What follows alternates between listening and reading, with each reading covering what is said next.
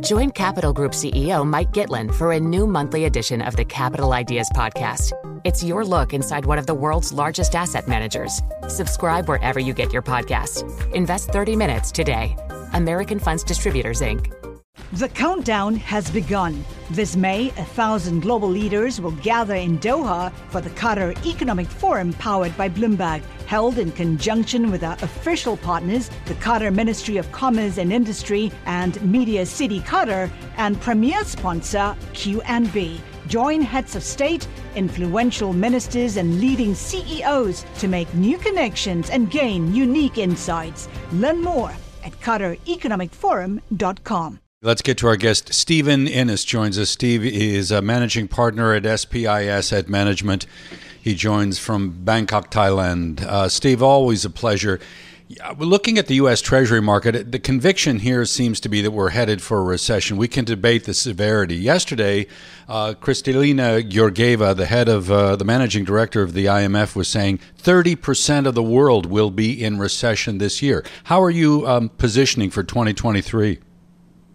Yeah, it's really hard to uh, ignore all the warning signs, especially through the bond market, that we are headed to some sort of recession. I guess the severity is the question here. Um, but we're looking at disconnects uh, between uh, the resilience of the U.S. economy in 22 and the downdraft that stocks have been experiencing. I think there's still a lot of confusion going on there. Um, is the economic data going to catch down to the stock markets? Seems like that's most likely answer. You're going to hear yes.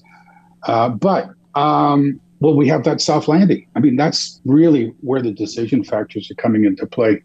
From my view here, I'm pretty much an index hugger. Um, I'm really, really concerned about trying to play indexes this year, simply because of the uncertainty, uh, you know, pervasive uncertainty and unpredictable market mood swings. It makes for a very, very highly challenging environment for U.S. stocks. China is a different story altogether, though, and uh, that's where we're most of our exposure is uh, currently as we enter uh, 2023.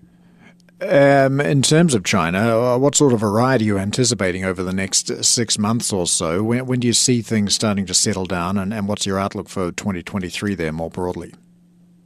Yeah, you know, I think the early burst of China really sent the market a flutter, and and, and, and I'm looking at the data because that really should eventually drive things. You know, weaker PMI data.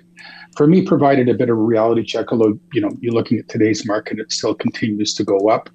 I'm not counting on a us style reopening you know where economic activity accelerates out of the gates. I don't think that seems to mark, matter for stock markets right now because they're really anticipating that reopening impulse in q2 i think even if we do see some uh, classic case of investor needing to wear some short-term pain for longer-term gain i think dips in China, especially, are going to be quite shallow. Uh, and I think this is why stock investors are quite emboldened right now because of, you know, just looking at the background, what we've got the PBOC providing stimulus, the government uh, very pro growth. And I think this sort of resonates with not only Chinese investors, but international investors also. I'm just going to throw this out. Matt Maley, who we speak with uh, from time to time over at Miller Tabak, was telling clients today China's economy may not get the outsized boost that people are expecting. Is there some risk here? I mean, I know you paint a pretty optimistic picture, but I'm wondering whether we need to take apart uh, worst case scenario.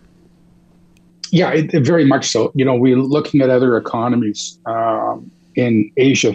And if we look at markets' expectations, how quickly they're pricing in a kind of a rebound, there might be a point of actualization. We use, say, even Thailand, or we use uh, Korea, we use even uh, Japan as a reopening narrative. Things didn't really bounce too aggressively. I think Asia and the Asian population tends to be a little bit more conservative when it's dealing with these outbreaks. So we may not see that frothy rebound uh, that markets are, you know, pricing in. I mean, that's an outlier. That's a possibility, and I think we have to defend against that. But right now, I think it's sort of like the, you know, everything's going up right now, and I think everybody feels happy about getting into China. But I think you have to be on guard for the data you know, deferring back to the data again, the economic data not coming out to play. And this could be one of the things that we're going to deal with uh, going through 2023.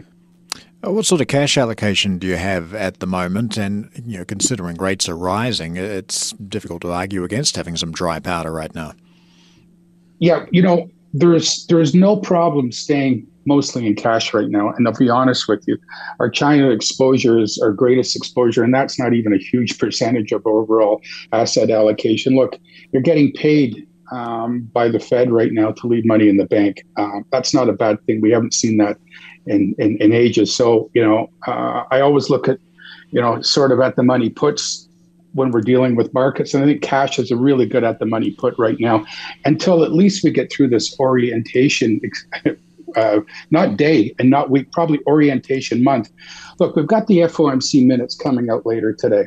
This mm-hmm. could tell us what the feds are up to in January hike. We've still got the January to deal with. We don't know what the feds are going to do. I think once we sort of clear that January hurdle as to where the feds are taking us on the next uh, adventure, then I think we can probably allocate a little bit more cash wisely. Look, again, being the index hugger, I don't think it's a great opportunity, but I'm starting to put my, uh, how should I say, stock picker hat on. I think there's some opportunities going to develop in specific stocks, especially those strong balance sheets and maybe some of these really depressed dips that we're seeing in growth assets right now that might be worth dibbling onto on the expectations. Perhaps we see a Fed pivot at some point in 2023, however unlikely that might be if inflation stays uh, above trend. Well, talk about central bank pivots. I think we have to talk about the Bank of Japan. And today, as a matter of fact, the BOJ moving into the market for another day of unscheduled bond buying. I think it's the fourth day that we have seen that.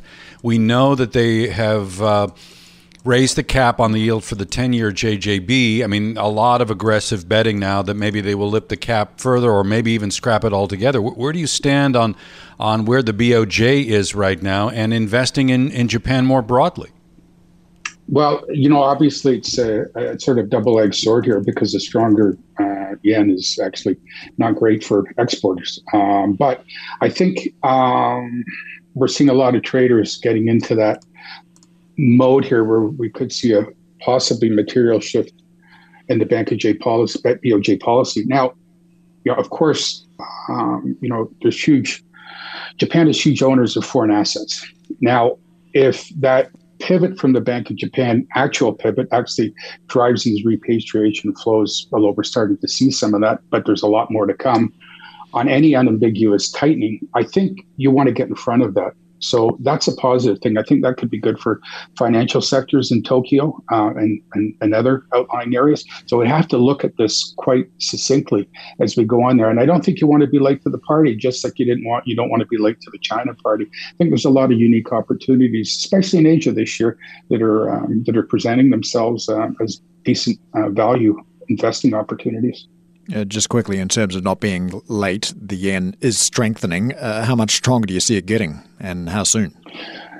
Well, 130 was our target, and you know we're, we're, we're through there. Um, sorry, our, our target for 2022 after the pivot. Now, from here, it really depends on the repatriation flows. I don't think 125 is out of the question. Wow, 125, 130, 80 at the moment, Steve. Always a pleasure. Thank you for, uh, so much for being with us, and Happy New Year to you. Hope to speak to you soon. Steve Innes is managing partner at SPI Asset Management on the line from Bangkok. Join Bloomberg in San Francisco or virtually on May 7th for the Future Investor Data Powered Transformations. This 2024 event series will examine how data is not only playing a pivotal role in investment decisions, but serves as a driving force behind the construction of innovative, investable enterprises. This series is proudly sponsored by Invesco QQQ. Register at bloomberglive.com slash futureinvestor slash radio.